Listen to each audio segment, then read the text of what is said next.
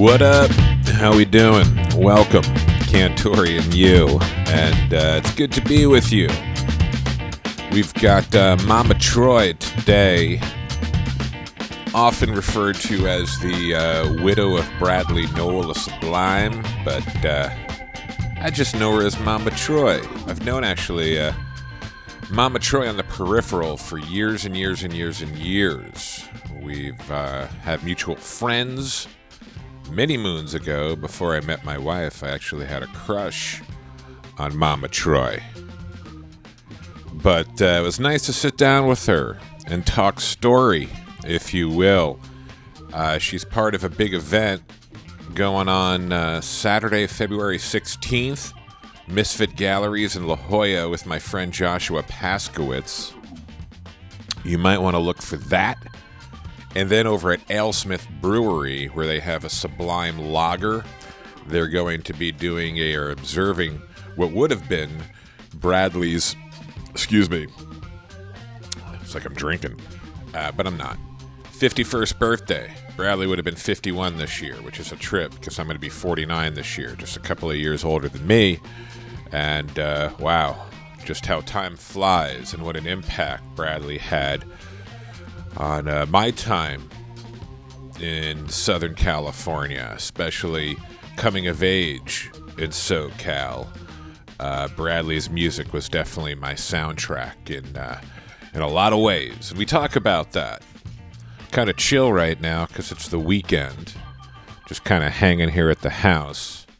It's been a big weekend. I just got a new car, which is something I haven't said in over ten years. I uh, had about, let's see, 200,000 miles I put on my 4Runner. It was having some engine trouble, and I've had the same car for 11 years. I got it 11 years ago, but uh, it was already a couple of years old then and had like 40,000 miles on it then. Now, over 200,000, and it was time to get something new. So I just hooked up a Tacoma and I'm just so pumped just to have. I haven't had like an auxiliary jack. That's how. I mean, just to have backup cameras and the whole deal. I'm like tripping after just driving a hoopty. Like my car got so bad, my kids wouldn't even. They hated going in it. So stoked to have a new ride. That's a good thing. New ride. Right around the time I start a, a new show, a new radio show with my friend Merrill, who you may have met on a previous podcast, and then I got my friend Ted, producer Ted, who's also helping out and keeping the U Network alive and kicking. Speaking of, do you want to thank our sponsors. Uh, we've got wow, a lot, a lot of people to thank.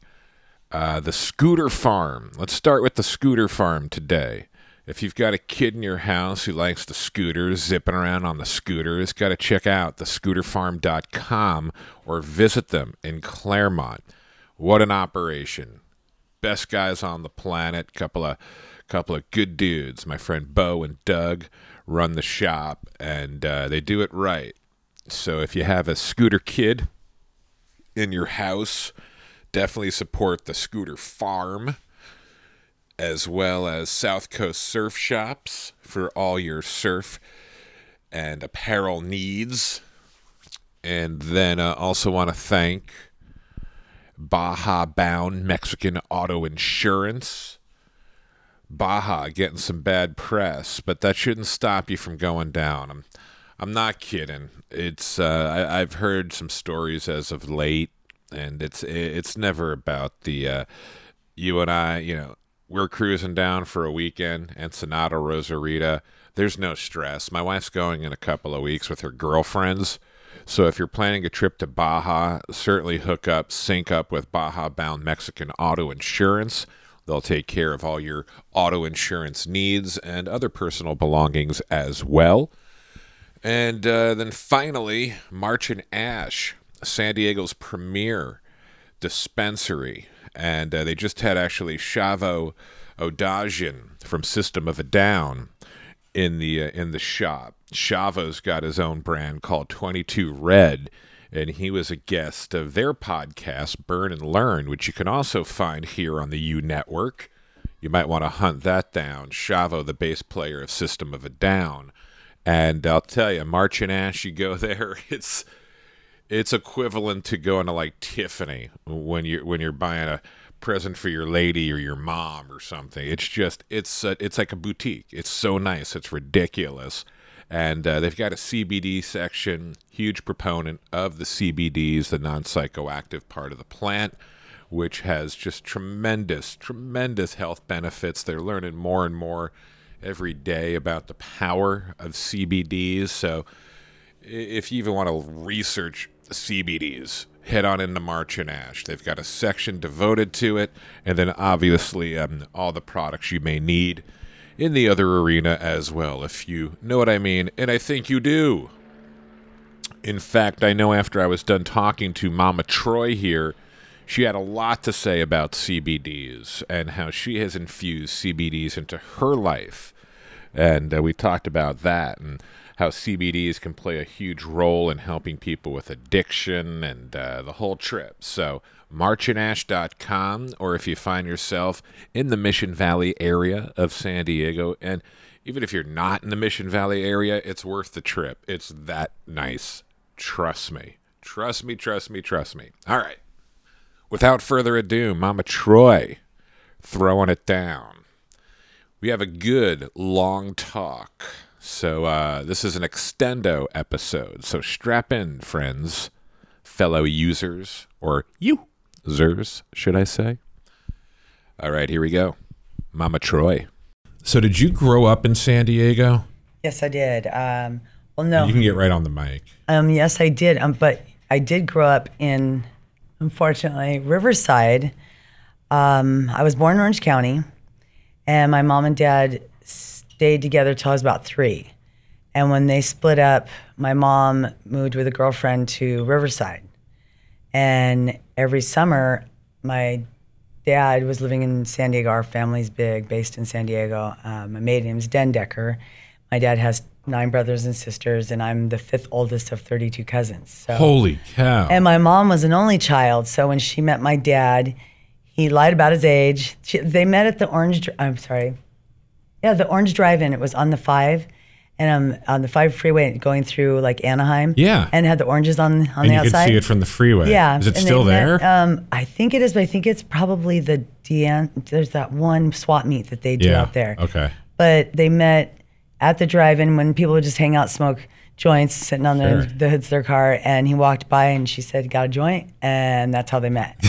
and Nikki and Chico and my mom said that he was 28 or 27 and he was only 19, but he said he was 25. Lied about his age. She's like, honey, I didn't care. He was so handsome. And um, when she met his family, that sealed the deal. She was ready to have a kid, and she just knew that um, her being an only child and not, and both her parents were gone. My mom is from Pennsylvania. She came out to California in '67 she just knew that I'd be taken care of no matter what. And it's true. Our Indonesian family, uh, or Dutch Indonesian, love my family. And so I, I, have a strong sense of family in that way. But when they split up, he moved back to San Diego.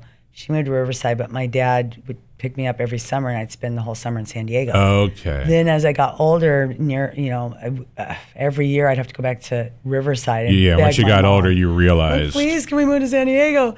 Such a difference. Yeah. So finally, at 12, she was working for the city of, of Riverside um, in adult probation, where she was she was a, a typist. Is that what you call it? She was, stenographer. She wasn't a stenographer. She would. Um, translate the stenographer court, um, the court stuff into English. Okay. With headphones on all day. Like a translator. All family court. So she would hear these, you know, horrible stories about um, sexual abuse inside Oof. families of stepdads and boyfriends, and the mothers believing the the boyfriend or the the stepdad. Yeah. Not the and she would come home and she'd scare the shit out of me. She'd be like, if ever there's anyone around, you tell me and they're gone. And so um, my parents were very open with me about everything. Plus, it was the 70s. Yeah. And I think we were born the same year. 70. 1970. Yeah. And we're both Aries. And we're both Aries. Trip out. And we're both You're the Dog. You're right. Loyal. So the great. My mom was an Aries. She was a dragon. You're the dragon. Okay. My dad was a Taurus, and so he's hardworking, very very family oriented. But I don't remember my parents being. Um, put it this way: they they they were part of that one percent. Hung out with, you know, mus- my mom mostly musicians and my dad mostly bikers. And uh, I remember my childhood, you know, coming to San Diego during the summer. It was mostly Hell's Angels or you know other bikers. He he was a welder and he could build choppers. Sure. And I can some of my earliest memories are him getting me ready in the morning, putting me in front of him on the motorcycle, and I'd hold onto the gas caps until he'd pick up his buddy. Damn. They'd put me between them. Then he dropped me off at his parents on Mount Elephant in Clairemont, and then he'd go to work welding. He was a welder, and then I'd stay with my Oma and Opa, my grandparents, for the day.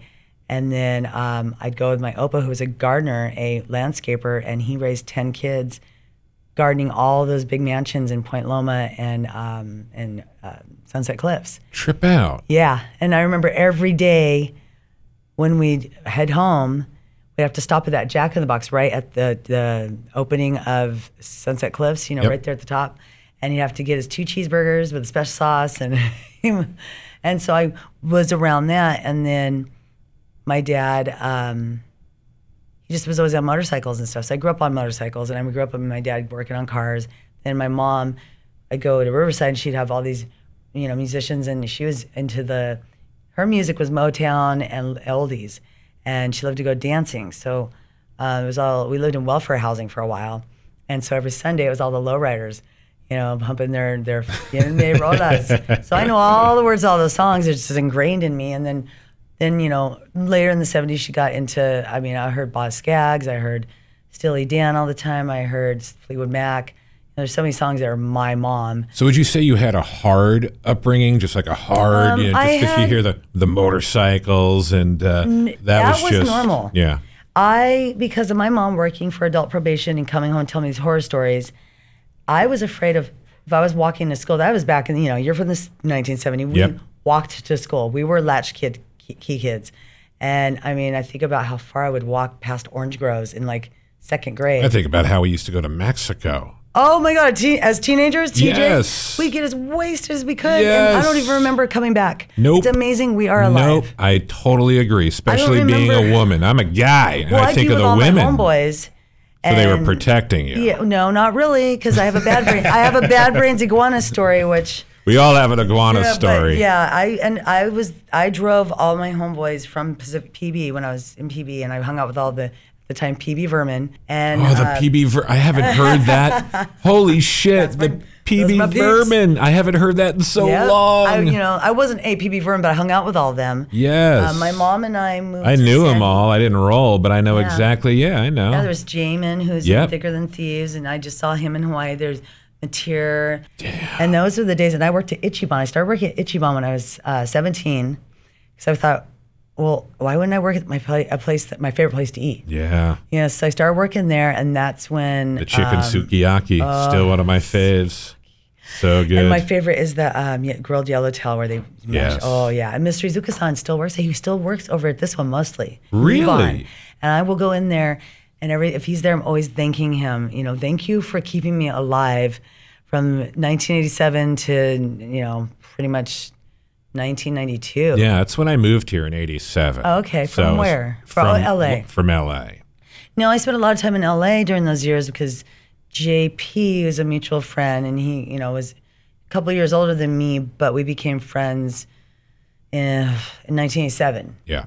And he was in he was in the band scene, but but a couple years ahead of me where I wasn't 21 yet, so I couldn't mm-hmm. go to the couple of the places that they all go hang out at, a nice like Soma and well not Soma, um, the original Soma, the one that was underground on Union. Oh, downtown. Yeah, that was. where Oh, that was the spot. And Wabash Hall, I saw I saw Jane's Addiction at Wabash Hall probably in 1985 or 86, and then it was gone. Um, Iguana Story was with Jamin, so I had um, him and um, oh, what was his name? He drove the blue truck and he had the pit bull. That guy. That guy. We all know that Vermin. guy. I took like I had my my little Mazda GLC and it was all bondoed and, and primered, and I took about five guys and me and I drove down to the border. We walked across. As soon as we get in iguanas, I don't I don't know if you remember how it was built very Mexican um, architecturally. Yeah, it was where- just you had to go different levels. Yes, and there were staircases cages, that went staircases. to nothing, balconies that led over. I mean, it was kind of like Horton Plaza, but in a That's very hysterical. condensed- You're right. And so as soon as we got in there, Concrete there- stage. Oh yeah, and then you could watch from above. But as soon as we got in there, they took off. So I'm running around, and the first band that's playing, I'm not even paying attention. I'm just trying to find my boys.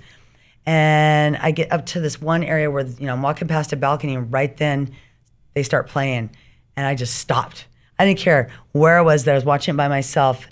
Uh, HR came out, and he had all of his dreads up in a beanie, and God, I think I was 17. Man. And he had his head dreads up in a beanie, and I think he started out with you know either "I Luv I Jah" or something, you know, "Leaving Babel," something slow reggae, and just frozen, just mesmerized. And as soon as he finished the reggae song, he took his dreads out, and I I swear to God, it was banned in DC because it punk it was so hardcore punk rock, and he the energy that came out of him from standing doing backflips. Yep. It was the most intense concert. I wish I could, you know, I wish I could go back in time. I get it. again, or record it. I had an interesting wow. experience there as well. Very similar. It wasn't with Bad Brains. It was with Rage Against the Machine, and it was the first Mm-hmm. I was there. I had seen Rage and just being mesmerized. I just Oh, yeah. remember never seeing anything like that in my life. I think the fact that it was in TJ and Plays it was so big, huge role. huge part because they they knew that they could get away with a lot more Yep. and they they could be punk rock a lot more and they just really it was like a, sh- a show you'll never see again. It was totally improvised and ad libbed and and and um, off off the cuff. And you know um, when uh, oh Even when you're in the audience too, though, you're you're you're like nervous watching a show because you don't know what's going to happen next. You're scared for your life, Yeah. but having the time of your life at the same time, we'll see. which also plays a role. Well, I'm glad I'm, I was always always said at those shows. I was glad I wasn't a dude because I mean I, you know, small clubs I get near the mosh pit, but pretty much just pushing people in. Oh yeah. But I think mosh pits are what's lacking now in these young kids because that's where all the, that my homies would get their their their teenage angst out. Good point. That's why there's And where do they get it out today? Right. I was just going to say, where are people today? getting it out? They're getting it out mostly in just drugs. We did drugs and moshed and drank, but it was like it was like church. It was like a way to get it out. It was therapy, You're right. and it really was the most. I mean, people didn't get hurt. They didn't mess each other up. There was a there was a uh, there was a, a rhythm. There was a, a co- unspoken code to yeah, moshing, unwritten laws. and it was perfect. You know, but um, But that's an interesting, really interesting insight when I you think think about that's it. it. When you think about all the aggression these kids have and today at schools. and the shootings, and they don't have any place to release it, and they're not engaging with music, they're engaging with the video games, and- downloading. and, the Fortnite and all that garbage. And I didn't have music time. wise, it's downloading. It's downloading, and plus the mus- the young musicians, at least the rappers and stuff, they self promote. Yep. You know, and so it's everything downloaded, and they're starting to do shows, which is cool. I've got some young friends through my son Jakob, mine and Brad's son. Yeah. Um, the younger generation, and I have an ear for it, and I'm just always asking them. When are you going to change that that mumble trap rap sound? Because there's a couple of them. They're really talented, but they're caught up in that LA, which is understandable. and that's what my son, he's 12, that's what he's listening Yeah. to. My 17 year old tortures me with it. Every, every once in a while, there's a good song. Sounds a little bit different. You know, you, good music's good music. But for the most part, it's like, do they all go to the same studio and hand off the lyrics Yep. to each other? And could they not take so many pills before they go to the studio? I agree. So you can understand. But, and I don't want to hear about what they drink, who, what strip club they're going to, and what who they're they're driving. banging. I money- agree, Yeah. and that's my thing, and that's what I try to tell my son. We're living in such an such an incredible time. Not a great, incre- it's just such a historic time that we're living. And why are you listening to music that's so cheap? It's just music should be moving and moving culture right now, and it's, not. It's instant gratification. These just this generation. They can FaceTime their friends. They can call an Uber. They they don't have the need. But my But where is punk rock today? isn't the climate coming back. Isn't it perfect? The climate right now, it's never you been know more what? It perfect. seems like every these bands are coming back together because punk rock bowling's coming to Good to, point. the to Vegas, in Which I love. Did you see the lineup? no, Oh my goodness! It's like the world is going to end because why are all these bands coming back together? And I was just talking pissed. to um, I was just talking to um, uh, Big Gotti from Boo-Yaa Tribe. and you know. I haven't heard that in a long- long time. Like PB Vermin. and I haven't heard, um, I haven't talked to Gotti or or the any of the boys in the boogie. I tried for a long time, but I used to carry their clothing when I had House of Flies down on Garnet and PB about 13, 14 years ago. Longer than that, right? Uh, No, has to be. 14, yes, because my, my daughter Mary Jane's 14, and I I closed it down when I was pregnant with her. I was, Okay, so when did you open it though? Well, we opened in 2001 down in the Gaslamp on Fifth. You know, we were holding out waiting for that Okay. Petco, Petco parts kit Right. to get built. It wasn't really happening. We didn't have foot traffic, and Yep. so we had to stay open until midnight for all the you know people at the clubs. The stuff I had to carry there wasn't selling because I wanted to carry the punk rock and the, the uniforms, the duck, the dickies, the stuff that you know, the street clothes. So when we had it on Garnet, I was the only shop at the beach that carried the opposite. I was the anti shop. I didn't remember. carry any surf stuff. I carried bondage pants and Docs and and and uh, creepers. I carried dickies, and I also carried all of the streetwear like Joker, Tribal, Dyse One, I remember. Gotti. And I thought it was the late 90s you were doing that for some reason. I moved back from Hawaii. I moved to Hawaii in '97, and I moved back in 2000. okay. Um, after Bradley passed away in '96, I was not prepared to move back to San Diego. It felt like I was going backwards. Right. and uh, and plus all my friends who kind of shunned me when I went, you know, was hanging out with Brad and moved up there. Now they're all like, "Are you okay?" And I'm like, "F- "Of course I'm not okay. Fuck Yeah. No, I'm not okay." And then staying in Long Beach, that was not my town. It was his memories, and you know, I mean, I I have lifelong friendships and family now because of all the boys that we all went through a tragedy together when Brad passed away. I mean, everyone um, everyone that was his best friends, his homies, his street family, we all went through tragedy, and so there, there's still my there's my family. Yeah. But this is my San Diego's my roots, you know, and I'm just now.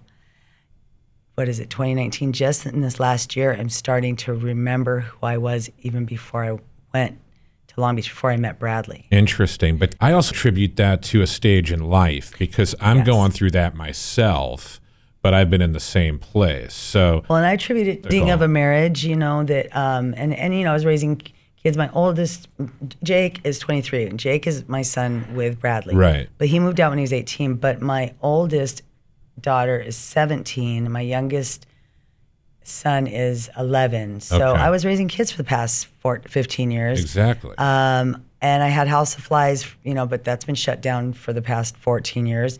So it was all about the kids, and I was still involved in the merch for Sublime, but not as hands on as I have been in the past four years since I hired new management and I got directly involved. Live Nation does our merch, and that means everything from our legacy core designs to any third party licensings okay. um, any anything like posters, skateboards, anything goes through Live Nation. But I do all the approving because Bud, the drummer of Sublime, and Eric Wilson, the, ba- the original bass player, they're uh, they're both doing their own thing. They trust me to do it. They know. I mean, I have an eye for it. I I owned a retail store, and of course. plus the connections I've I've built over the years and going to Magic, the trade show in in, uh, Vegas, I see things that I like. Old management, I I tell them this is after I closed House of Flies, but I still have that knack. you, You yeah. know, it's the shopper in me. Of course. But but it's also a My wife's great at it. I mean, it's a passion of mine, and especially growing up being a rude girl and we're in, in, in into the punk rock scene. Rude girl. Oh my god. Well- I haven't heard that in a long time either. Oh my, and your knuckles. I had the biggest crush on you back in the day. Did you? Yeah, that's what's so funny, and that's why I was trying to put timelines together for a minute because it was before you opened the shop. It was in the late '90s. That's why when you said, "Have we met before?" and it was when I first started at 91X. Well, where were we? Where, I forget. I just remember I met you somewhere affiliated with the radio station, and you were promoting something, and hmm. it was Probably something to do with House of Flies I because we did so. do a big party at Santa Fe train station. It could have been the Long that. Beach Stars played. that could have been it. Yeah. I forget. I just remember thinking, "Man, you're so out of my league. It's not even funny." and I'm just me. I'm, I'm, you know, I'm. People call me Mama Troy now for the past maybe ten years because mostly my stepson would call me that, and then it kind of stuck because Troy the boy, Troy the boy, growing up. sure. But now, in the past five years, what um, friends or not friends, what fans will come up and say instead of "You're Bradley Nowell's son," I still get introduced as you know Brad's widow or whatever. but more often it's you're Jake's mom Yeah. because his band is incredible. It's Law, right? Law. So they're still because all right. I want to get caught up here. So backtrack a little bit. So when you talk about Eric and Bud, and they're doing their own thing, is their own thing Sublime with Rome? It originally started with Eric being approached by his manager, and the manager who's who manages the band now is Cheese and Cheese Brown, and he was managing Rome, the singer. Hmm. And he had this brilliant idea that you know, because Rome is a really talented singer, why don't we get Bud and Eric and Rome together and see what happens, what kind of magic? And Eric Wilson, I will always say, is such a beautiful, tender soul, and I'm very, very. He holds a special place in my heart people don't realize how much of a loss it was for him. Brad and he had a unspoken language. Their birthdays were a day apart. Eric's not a very um, expressive person, so that's why music's his outlet. And often he'll be up playing the bass on stage live, and he looks bored. He makes no expression, but he's a badass. They call him, you know, the God Offender. His favorite musician is Frank Zappa. So you, there's that mind. Yeah. So then Bud came on board, and um, there's just a lot of drama in the beginning of Sublime with Rome. It was Which an- is why I asked the question because that's all I remember. so Bud left about two years into it, and it was a lot of conflict between Bud and she's their manager. Um, Bud was in a bad marriage, and you know she his ex was on the road with him. There was just drama. It just wasn't the right timing, and he wanted Eric to you know come along with him to leave. And Eric, it wasn't Eric's battle. You know, Eric just wants to play music yeah. you know, you could say, Eric, you know, uh, got this great new uh, contract with, you know, uh, Live Nation and da da da and all the, you know all these numbers, and he's like, uh huh, okay, cool. Look at my bass, you know. yeah. He's just that doesn't doesn't matter to him, and I love the boys that they trust me to do um, That's awesome. to do what I'm doing now. But the thing is, is when we had old management, and and, and I love old management with Silverback, and they were there from the beginning when Sublime signed with Gasoline Alley. Um, so when Bradley passed away, we all just, you know, we weren't ready to deal with anything. So we just kind of let Silverback take care of everything. But they're band managers. They're not merch managers. Um, Live Nation they worked with, but I sh- I wasn't ready, but I should have been there to to be more hands on with merch because once I got new management, which is Surfdog Records in Encinitas, I love them. oh, Dave Kaplan. Dave Kaplan and Scott I Seen love Dave. and Kaylee, they've they have turned our whole legacy estate, everything. They've updated it. It's present. It's um, put it this way: when they took over, our website had not been posted on in three months. Jeez. Now it's colorful and it was black and white. And that's and I understand Jon Phillips and Blaine from Silverback. Their passion was to not to not um, bastardize or sell out or oversaturate or just they want they wanted to keep the charm of it being an independent band, but they were not. And I told them, you know, it's happening with or without us. These new fans are young. They're they're downloaders. They're instant gratification. They want to see things faster, quicker.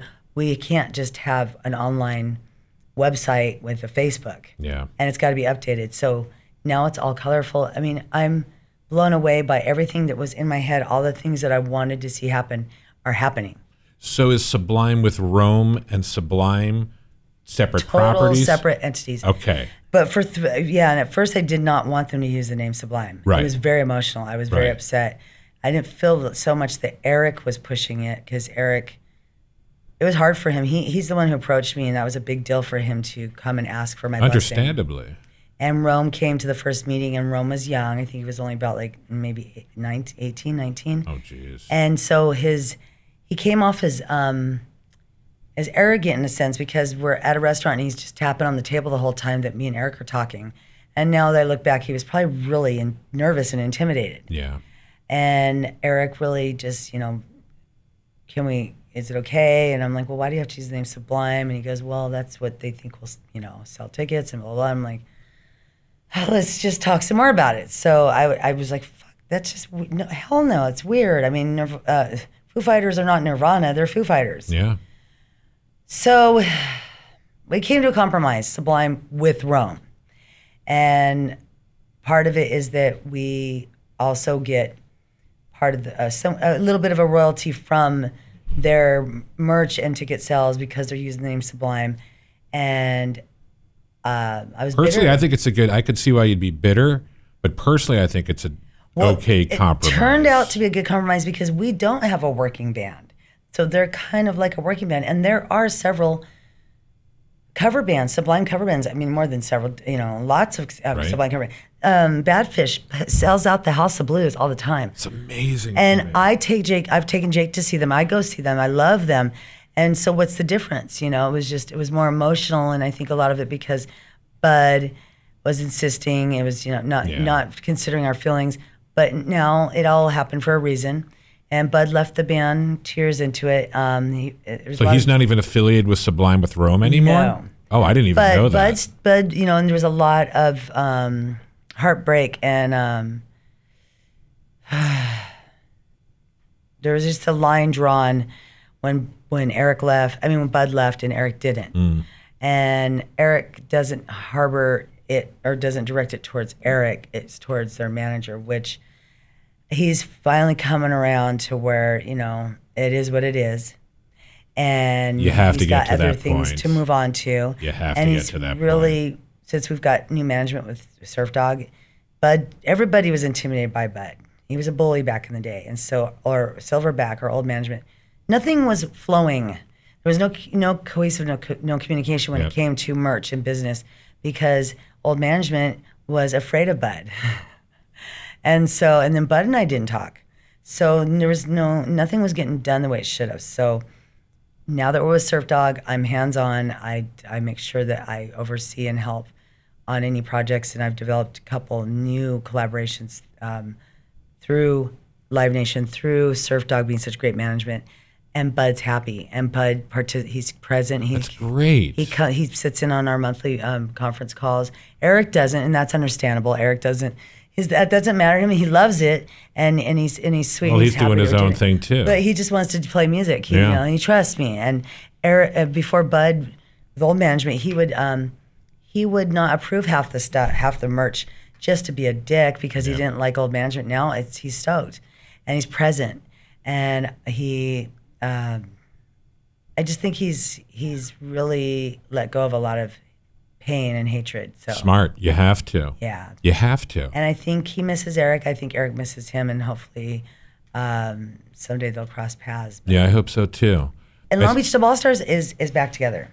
I've heard that. Yes, and so that band was the best thing that could, the boys could have ever done to mourn and celebrate Bradley. I agree. every single guy in that band, which by the way started performing about six months after Brad passed away. And that always felt the most organic. It did. And And even anything even since. their original music that, that that that came out of their union and their formation, their their albums, their songs are are badass. I mean, I, they're my favorite band. Yeah. But when their their renditions of Sublime originals, they do it dub all star style. Exactly. So that was what makes them different than a tribute band.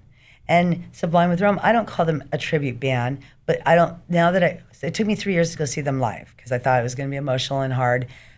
No, took a, went there and I took Opie Ortiz, I took Jai, who was Brad's best friend, and I took Eddie Radigi, who was a skater, mm-hmm. and they all loved Eric. And it was kind of, it was kind of intense because they were like, well, "What should we do? What should we do?" And well, anyways, afterwards, we all hung out with Eric backstage, and Eric was so happy because I think for a long time he felt he moved away from Long Beach when he got with Sublime with Rome. He's kind of stayed secluded out in his avocado ranch, yeah. and he's on the road all the time. And I think he fe- felt like the boys hated him because I mean, Bud and Eric were in Dub All Stars originally. I know. They're they're all bros. They're family. I used to say they're more married to Brad than I am. So the best thing they could have done, the best thing for us to mourn Brad was was Dub All Stars. And so when I brought Opie and Jai and Eddie Radigi to Sublime with Rome, and this was, you know, they've been performing as Sublime with Rome for three years, it wasn't emotional for me. It was awesome. He, Rome doesn't sound like Brad. He's not an impersonator. He's paying tribute, and it's mostly, you know, the audience it's for the audience and it keeps the music alive and and it's for Eric Wilson. He's so happy on stage. That's when he's I'm so happy to hear that. And I've it- known those guys throughout Yeah. the years a ton. And as it relates to the disconnect between Eric and Bud, they'll figure it out. And, and they have They will to. figure for Bradley, out. too. For and Brad. I think once, you know, I mean, once, maybe it'll never happen, but once Sublime with Rome gets to the point where they're going to take a long hiatus and they're not, you know, my, I mean, I, I picture, you know, Eric and Bud being on the same stage with the Dub All Stars. Hell yeah. At least, you know, not back in the band, but at least, you know, at certain shows where they might both be there at the same time you know, which would be really cool. And Bud, um, Bud and I now communicate. We, we, he was just an angry bully for a long time and wasn't nice to me, and we just didn't communicate. Yeah. But in the past, uh, since we started, by the way, we are um, putting a documentary out for Sublime. We completed it, and it's gonna be at the Tribeca Film Festival. no in May. way. That's And, awesome. Um, I just saw a rough edit of it about two months ago. No, about a month ago. Uh, just me and Bud and the core members um, got to have a screening, and which was cool because everyone did their interviews on different days. And the director of it is incredible. He had no idea about Sublime. I mean, he wasn't a fan, so it was kind of coming in with a whole new.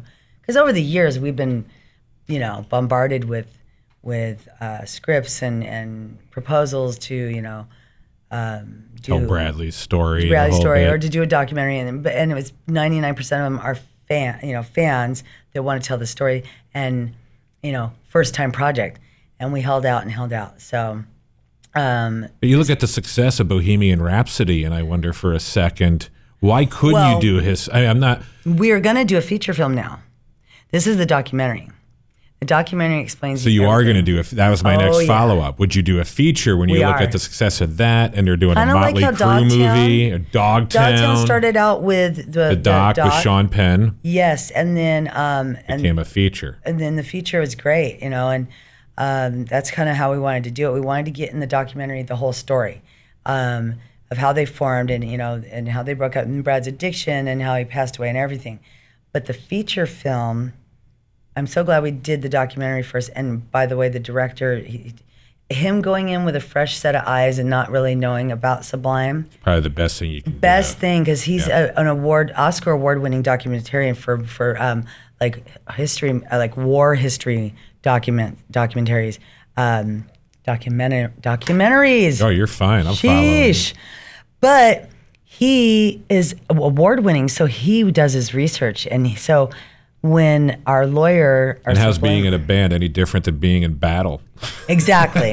and and also how does what's the difference between, you know, doing all the research for something historical like war history versus than a band? yeah, the And- history of a band and the it music scene and the he was culture. that much more passionate about it because he was learning about, you know, punk rock scene and the ska scene. He was learning about a stuff, you know, drug addiction, all this stuff, you know, and, and getting to know us. And he he they did such a good job. There's laughing, uh, there's storytelling. The people they interviewed, they inter- interviewed Angelo and Yeah. Norwood from Fishbone. They interviewed uh, Gwen and um, Tony from No Doubt, uh, Half Pint, Barrington. There's a lot of really good live footage. Because lot of- Gwen and Brad were tight, right? they were very tight. He used to tell me when we first started dating, you know, I'd be married to Gwen if it wasn't for you. Or no, he'd say, I'd be with Gwen if it wasn't for you. And I'm like, oh, really? Does she know that? Because she was with Tony. But That's it was hilarious. cute. Or he'd, or he'd walk around the house singing, I'm just a girl. oh, that's You funny. know, and I'm like, you got to stop singing that. but, you know, and they were so sweet together. and she's still the coolest, man. She is the sweetest, most genuinely sweet person. I haven't seen her in years. She's so uber famous. I want to try and get out to, unless it's Vegas. over. It's What- just starting again.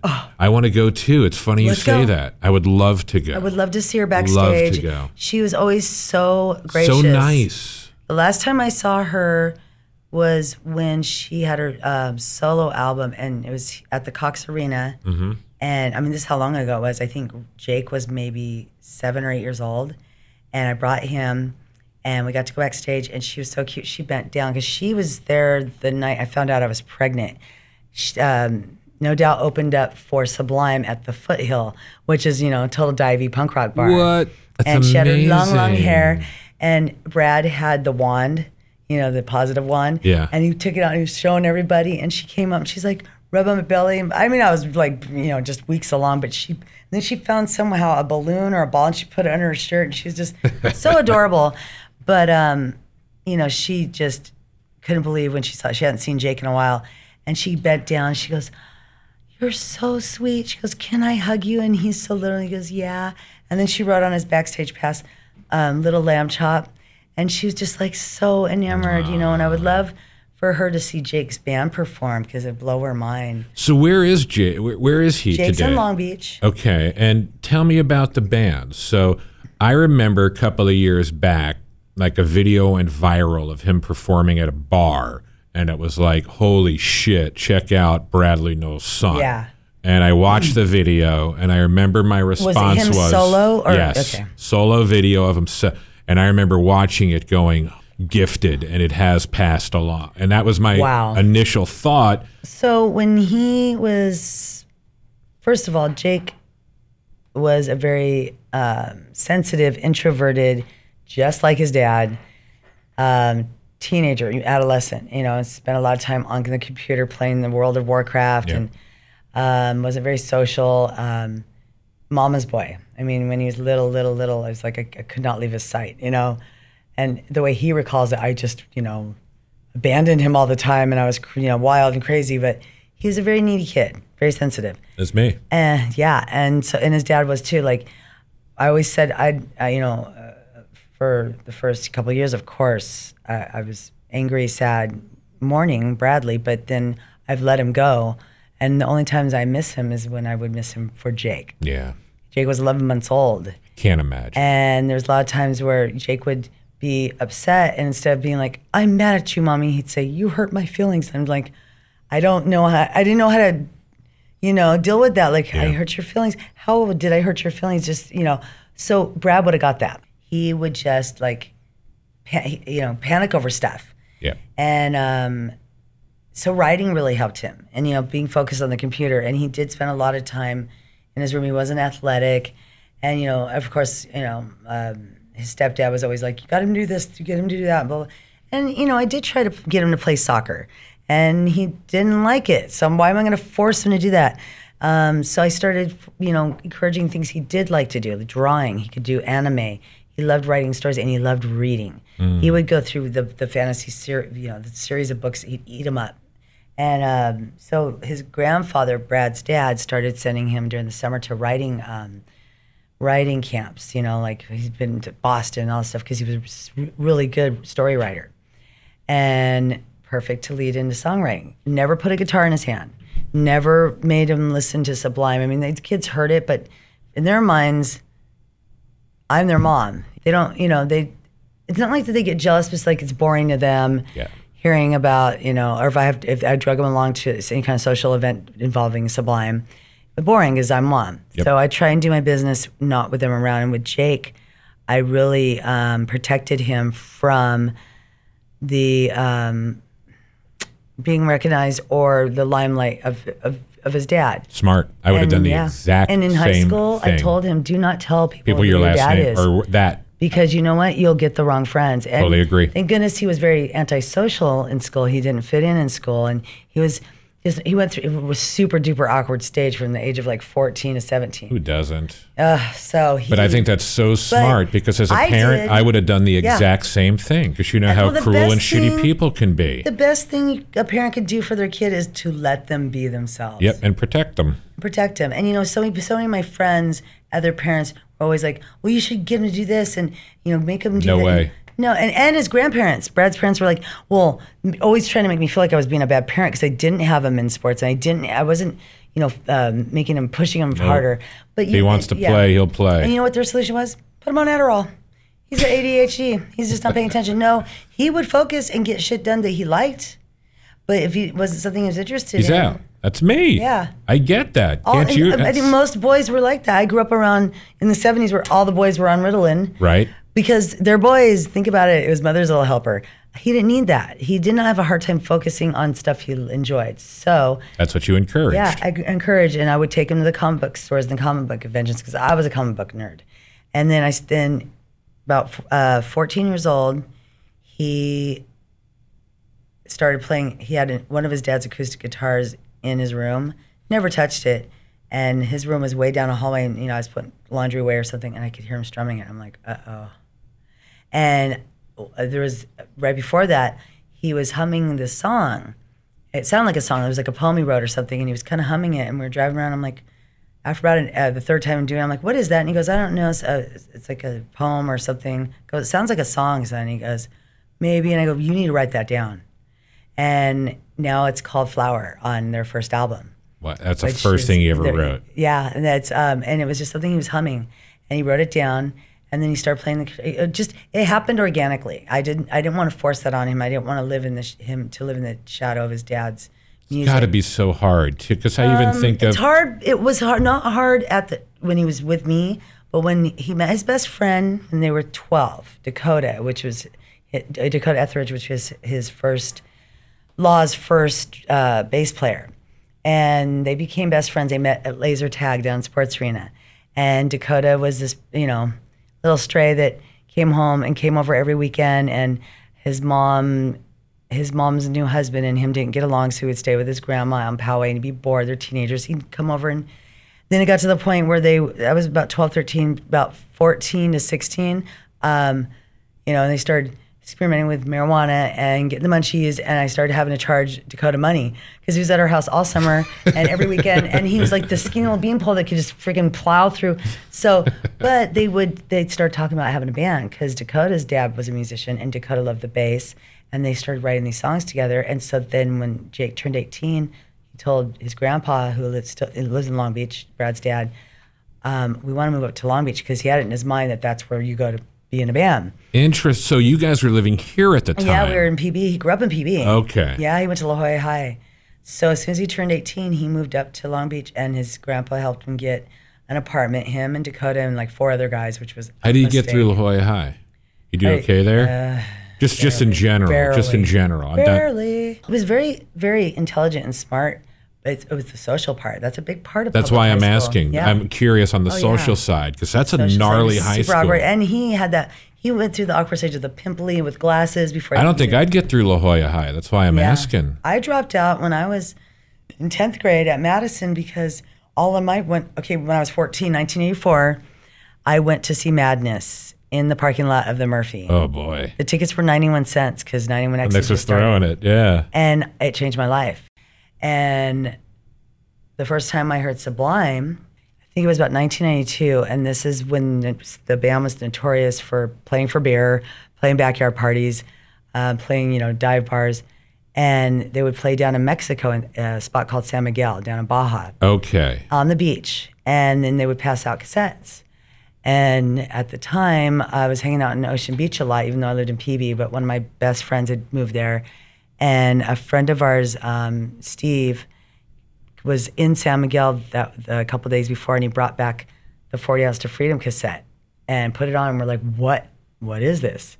And he goes, "I got it down from these guys, played on the beach." That one cassette, everyone taped off of that whole summer. Every party, every house party you went to, that's the soundtrack. That's I got a heard. copy of it. I'm so, So tripped great. out right now. I remember. Yeah. I so everyone totally taped off of his one tape, and so uh, that was '92, and then That was early 90s. I was living in Mission the year, Beach on yeah. Jamaica. oh, Jamaica Court, yep, Jamaica and oh Court. my gosh, and you know, and everyone was playing it. Everybody. Everybody. Eh, to me, It Sublime, epitomized. Yes. It was a combination because I, it, besides Bad Brains, you know, that was the first time I heard straight punk rock and straight reggae, you know, in one band. And before that was the Clash, and you know, even the Police would combine them like they would. Yep. the Clash. Good turned- point. Good point. The Police, combined- that's a good poll. Yeah, and and you know, the Clash turned like Armageddon Time and Police and Thieves, Sure. old standard ska songs into you know punk rock, yeah, but in the best possible way. But Sublime combined everything that we were all listening to in the early '90s. Because in the late '80s, we were posers if we weren't if we were listening to anything other than just ska or just punk rock or just you know metal. Truth. So by the '90s, we were listening to everything.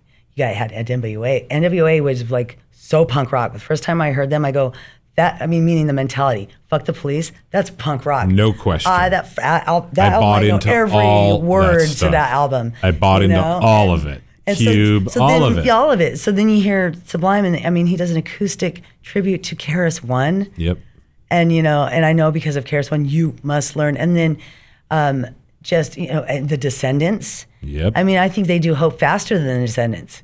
And I mean, all these. It was everything we were listening to. There was, there was hip hop, punk rock, um, reggae, and I mean, he was turning Bob Marley songs into his own. You know, it wasn't. It wasn't that he was stealing them, and it wasn't even that like he was sampling like other or or turning it into a uh, punk reggae song like our, like the Clash would. He was just it, it was just like nothing none of us ever heard. Yeah. And like what in the hell is that? And the samples too that were in there were like crazy. Incredible. Just- DJs, everything. all the Oh, shit- the lyrics So- we can all relate to. So w- when did you first connect then? So you hear the tape. so that was the tape. 92 that the tape came. So um, it was about, you know, within the year after we got that tape and, and that whole summer. Well, I always got the reader every week to see what bands are playing. Sure. And so my thing was either dancing or bands. And we're looking, and I don't know why. Do you remember a club called Winters out by State Oh College? gosh, yeah. It The, was right. the Hesher Bar, the it was, bar. uh, and now it's the morgue. Is it called the Morgue? Is It's it, a is it a good venue? body mortuary or something. Oh, it's it a is an mortuary. actual mortuary. I thought, it's a mortuary. Because the morgue would be a good name for a metal club. That's hysterical. No, it's an actual. Yeah. It's a mortuary, but I saw Pearl Jam at Winters. Wow. I saw Pearl Jam there and, and Divinyls, that band that does. Divinyls, I Touch remember My- them. Yes, but I- Sublime I, saw played White Winters. Zombie there, and then I saw White Zombie at. Um, I saw White Zombie there too, and I saw them on Ingram or on Garnet Uh, Avenue. D- uh, Diego's. Diego's. When, oh God, they were badass. It was before they really blew up. I Badass. still, I still have their single um, before their first album came out, and it's green Yep. vinyl with the red, and it's got a thunder that that Kiss You're right. cover, and on the front it's got the one guy his, his face is painted like Kiss, and it's the baddest ass version. I was of at that Thunder. same White Zombie show. I was there. Diego's. And, uh, so it was like Club 860 or something yeah, weird. and you know, and it would be like live rad bands would play there, Yep. and then there'd be that's where I would go dancing because I worked at Ichiban Sushi Bar on Garnet at that time, right. and so Oh, we were yeah. on every guest list to go dancing, the Ichiban girls.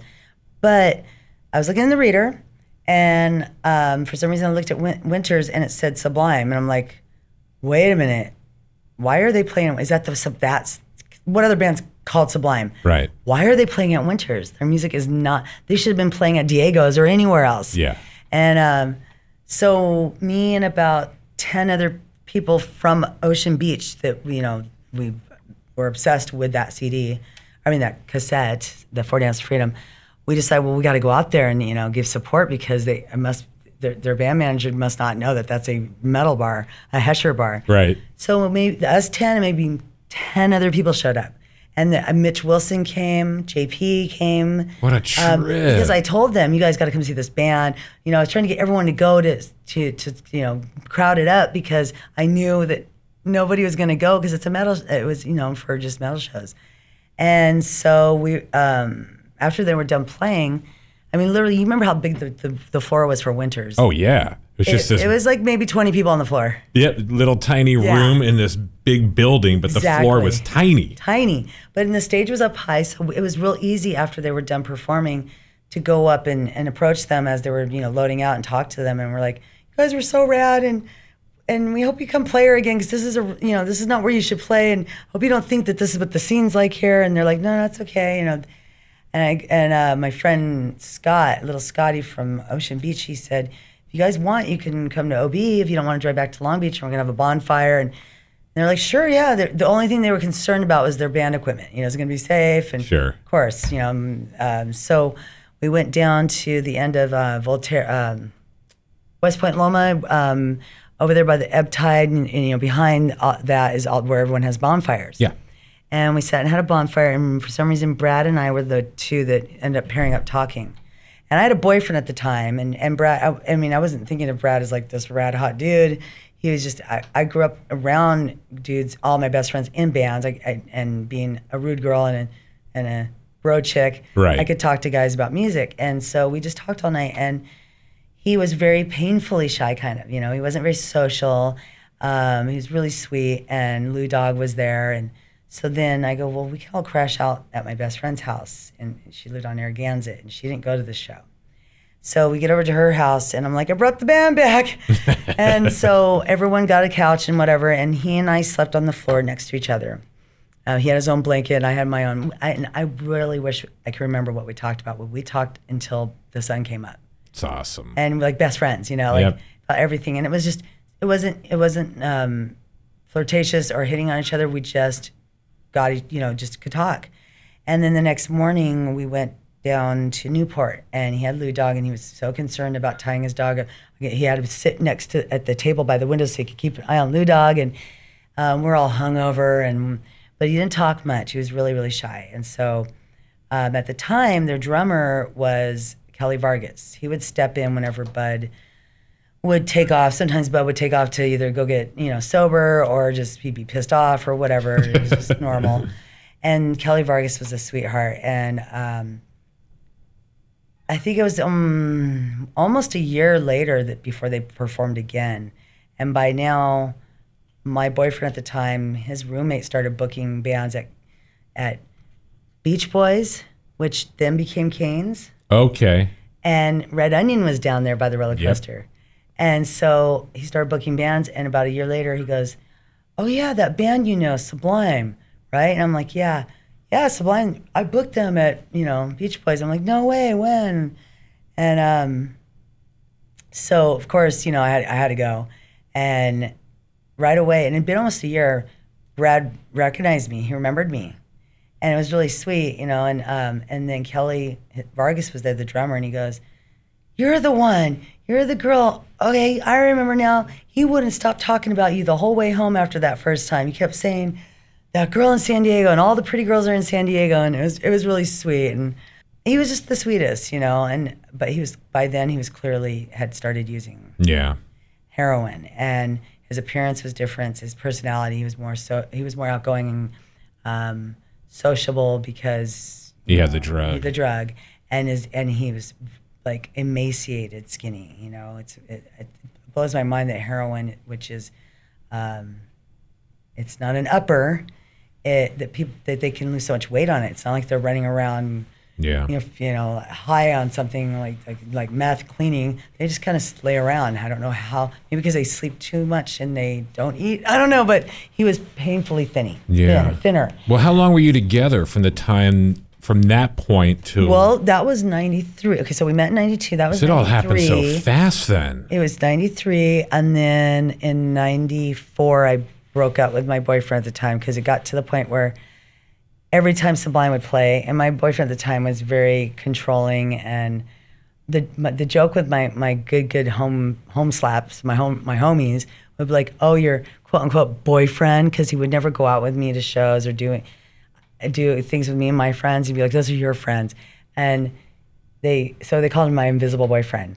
But I'm a loyal. I was loyal. I was loyal to my boyfriend, and so whenever Sublime would play, his roommate would be like, "Oh yeah, your favorite band's playing," and, he, and then you go, "Yeah, your favorite band's playing." You're so stupid. You, that lead singer totally wants you. Right. And I was like, he's not even my type. I don't even like him. Come on.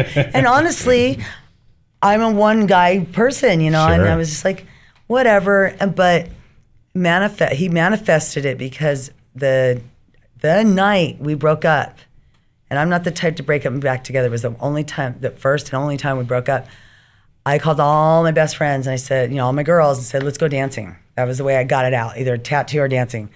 And Ole Madrid at the time, Ole wasn't known- Madrid, yeah, it yeah. wasn't known for live bands. True. And so we're waiting in line, which you know very rarely did because when we danced down in, in PB, we were always on the list because we're Ichiban girls. We're standing there waiting, and I hear Sublime come on. I'm thinking, yes, the DJ's playing one of the songs, and then the next song is Sublime, and I'm like, what DJ plays the same band twice? I ran up to the door and I go, is that a live band? And they're like, yeah, it's some band from Long Beach. And I'm like, you have to let me in. Like the night I break up with my boyfriend, who gave me so much shit Where the Sublime was playing at Ole Ole Madrid. Madrid? Yes. And the night I break up with my boyfriend, who was always writing me about that lead singer, Tali Monty, blah, blah, and they're playing. it was like, it was so perfect. perfect because I was just like, F him, and, you know, like, I'm going to go dance and have fun Yeah. and just be free.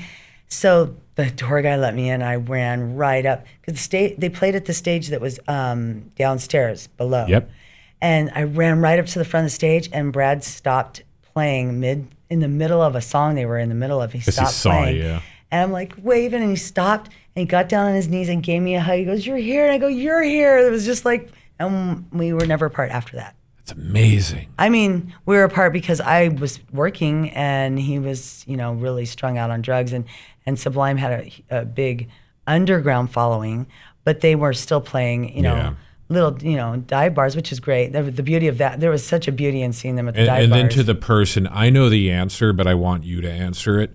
To the person who might be listening and saying right now, well, why in the hell would you ever get together with a dude strung out on drugs? You know, obviously it's the fame thing. And, No, I, and I don't think that's, and I was going to say, I don't think that's the answer, when I, which is why I want you to say it. at that time he was they weren't making any money it wasn't about that it was about that he had this sweet soul he seemed lost and and i think the And band you're young. What do you know about addiction? well i didn't know i knew a lot about addiction my parents were both speed freaks you know they grew up i mean they grew up they were part of the 70s biker you know uh, crank era. My mom um, was on um, some form of speed you know started out with whites which back in the day the 50s were diet pills that your doctor gave you. Right. my dad he had a, a hip injury and um, so he got addicted to reds which are the equivalent of you know painkillers N- not like they are now. They're not opiates but still they were called reds and they get you wasted. So he started doing the biker meth to stay awake because he was a welder. He worked the night shift. So but they were highly functioning addicts but it was the early 70s and i never saw anyone get weird like they are now getting weird on drugs that I mean, weird, weird, Weird, weird. Um, I, I can remember in Clairemont in the '80s, that guy who drove the tank down Right. the middle, down straight down Clairemont Boulevard, and I also remember there was a neighbor in Clairemont. Everybody was on on speed, meth, crank, whatever in the '80s.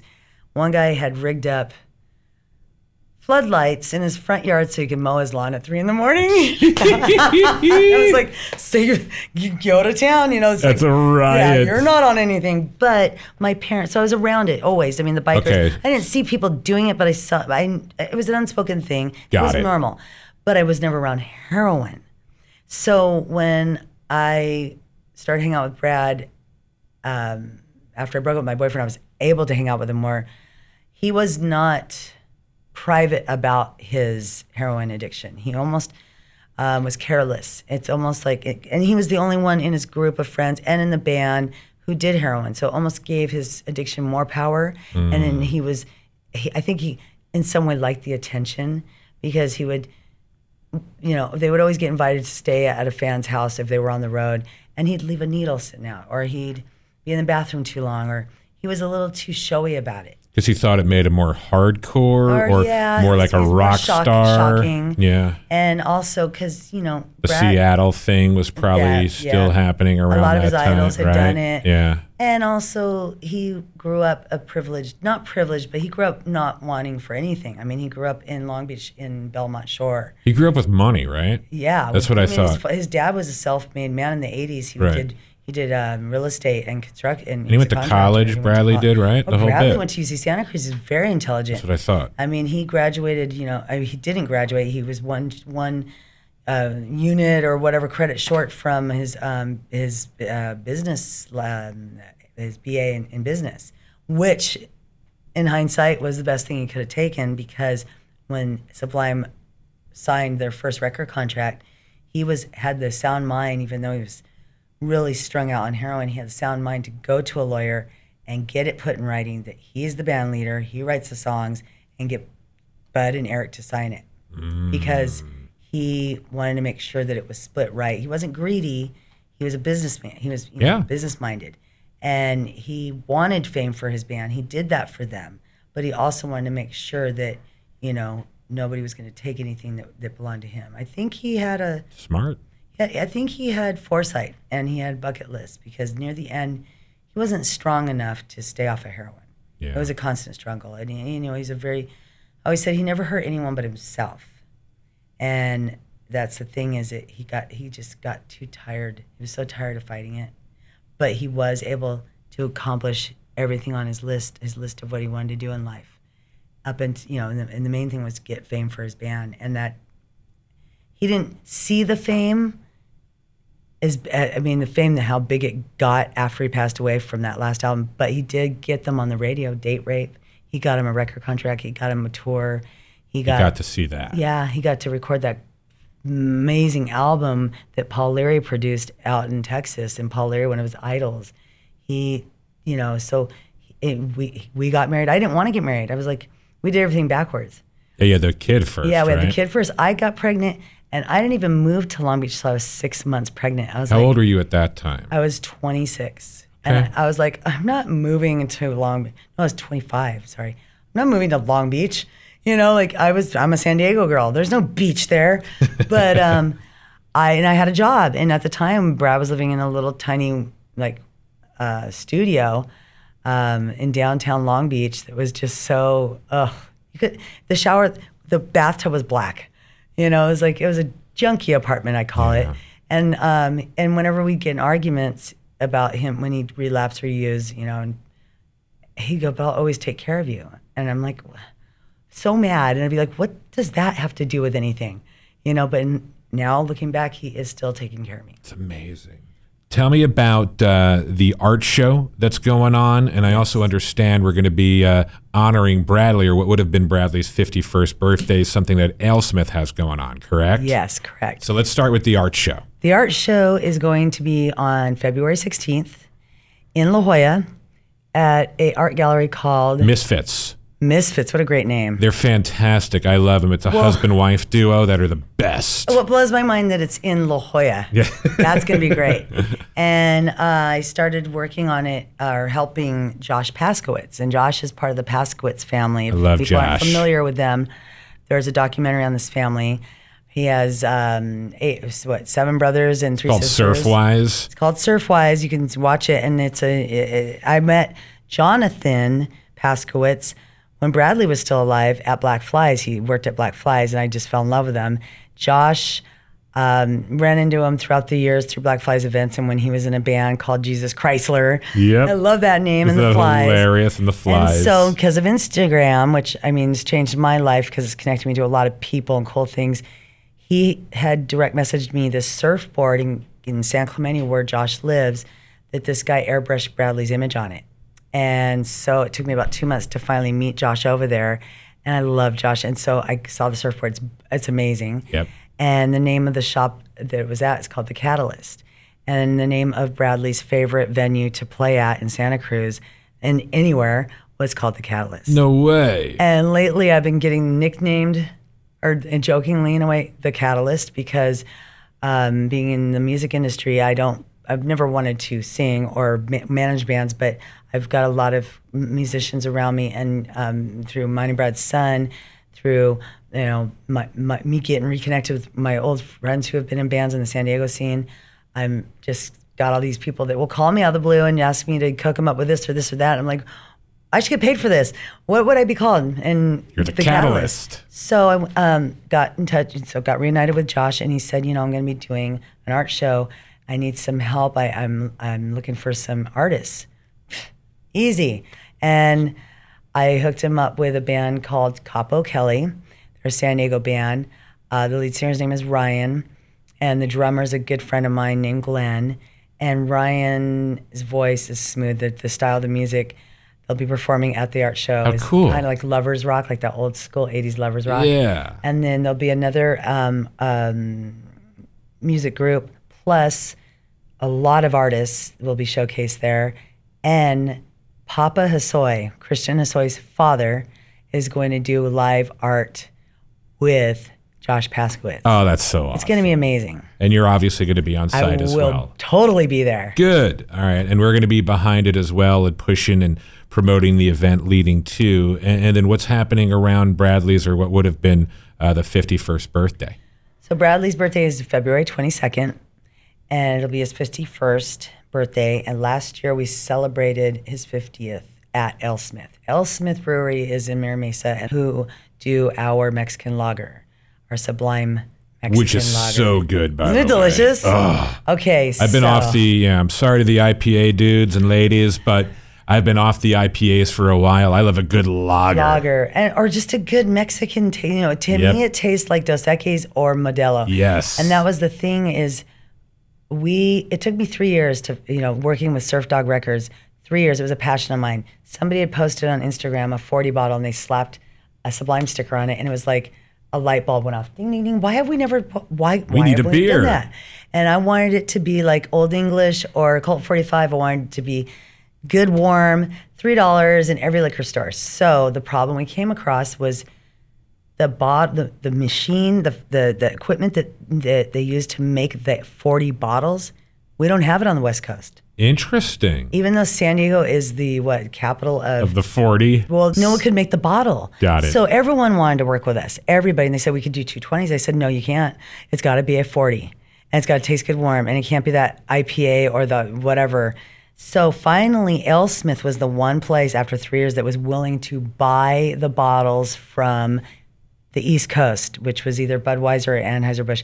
They, uh, or, uh, Anheuser-Busch or um, Coors. Right.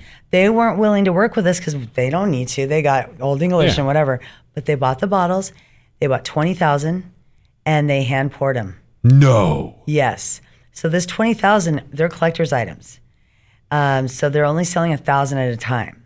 And the first thousand was when the beer first launched two years ago. I remember. Yes, and they sold out, and, and they can only buy them. On, fans can only buy them online, and they have to pick them up at AleSmith or No. have a friend because you can't ship beer. You can't ship them. So the first thousand sold out in like twelve minutes, twelve minutes, and then they did another one. So on the twenty second, they are going to first thing you know in the morning is um, put another thousand online, and I don't know if they're going to do it the day before. So just go to www.alesmithbrewery.com. Yeah. And we'll have them in here on one of our shows as well to talk and about so it. We they're going to release another 30 or another thousand of the 40s and then we're going to have the party there from 6 to 9 p.m we're going to have um, uh, dj music and we're going to celebrate his birthday and um, hopefully some guest appearances from some of the crew maybe marshall or possibly bud might be there we don't know we don't. Oh, see if you need help with an MC, let me know. I will. I I'll will jump on a mic for you. And it was so fun last year. I mean, the fans were just. It's a, it's an intimate, small area. Uh, I mean, the the the, uh, the brewery's big. AleSmith Brewery's big, but intimate as far as the fans were able to approach me, Dougie, uh, Boyce, who DJ'd last year. Um, they, it, it, it was just really special because I was able to have beers and hugs and talk to people, and you know, was- and one guy gave me. He had made his own shirt, Sublime shirt. I liked it. I just gave him a compliment, and he took it off his back and gave it to me. So it'll be really cool. and if people want to find uh, Jake's music, best way to do that. My Jake. You're Jakey. That's where I want to end. Jake uh, is mine and Brad's son, and his band is called Law, L A W. And you can find it on um, YouTube. You can find the album on iTunes. It's his third, their band's third album. Law's new album is called There and Back Again, and it's their third one. And it's very different than their first two. Uh, their first album was called Mild Lawtism, which is great in its own right. and then the second album has a really great song on it called Liquor Store. If nobody's listened to Law, listen to Liquor Store for sure on their second album. Um, but their newest album, is, it dropped in November, and it's really their true sound. Jake's influences, his voice undoubtedly sounds like his dad's. Wow. But he doesn't, you know, he wasn't raised around him. He doesn't remember him. And he certainly didn't listen to Sublime music his whole life unless it was played in the background. But the genes are there. And he's a really incredible songwriter. And but his influences are Queens of the Stone Age, Mastodon, and Tool. Yeah. Hard rock. Yes. So be prepared to hear not sublime sounding music. Stoner Rock. Oh, it's so great. He's so great. And, and please listen. And he I'm in. I can't and you wait. know what? My son now hits rush notes, Geddy notes. Come on. No, he does. All right, I'm not kidding you. We're ending this session, and the first thing I'm doing in my car, firing up the Spotify or YouTube and checking it out. Oh yeah. I'm serious. I, I, I, and you're gonna, you're gonna die. You're gonna be hooked. I can't wait. Thank you for your time. Thank you.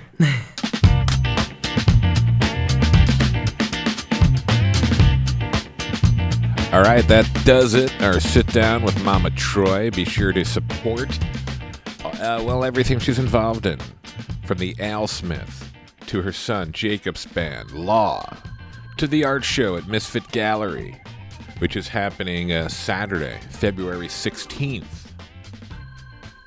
And uh, yeah, life is good. Hope you're good. Thank you to the patrons on Patreon. You know who you are. Mariposa Ice Cream, best ice cream on the planet. And uh, thanks for being you. You're friggin' cool. Until next time, be well and much aloha, friends. Oh, and thank you to Jake Najor and the Moment of Truth for supplying all our music. Look for Jake Najor. It's N A J O R and the Moment of Truth on Facebook, Instagram. Basically, Facebook, though. Get a lot of the music there, the music you hear right now. Hunt it down. Jake Najor and the Moment of Truth. You rule. See ya.